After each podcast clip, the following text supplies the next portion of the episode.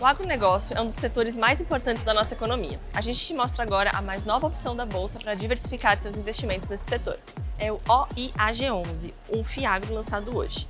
Ele é o primeiro produto desse tipo da Orinvest, gestora que atua diretamente com o agro há mais de 10 anos. O FIAGRO é um investimento parecido com os fundos imobiliários, que paga rendimentos mensais. A diferença é que ele aplica em imóveis que são ligados ao agronegócio. Esse fundo lançado hoje investe em recebíveis do agronegócio, os CRAs. Explicando rapidinho os CRAs.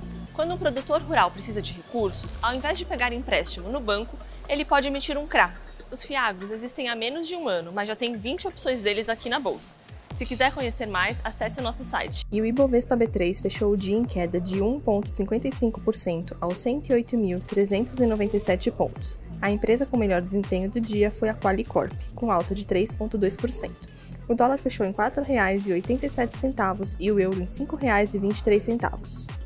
Não se esquece de seguir a B3 nas redes sociais. Boa noite, bons negócios e até amanhã.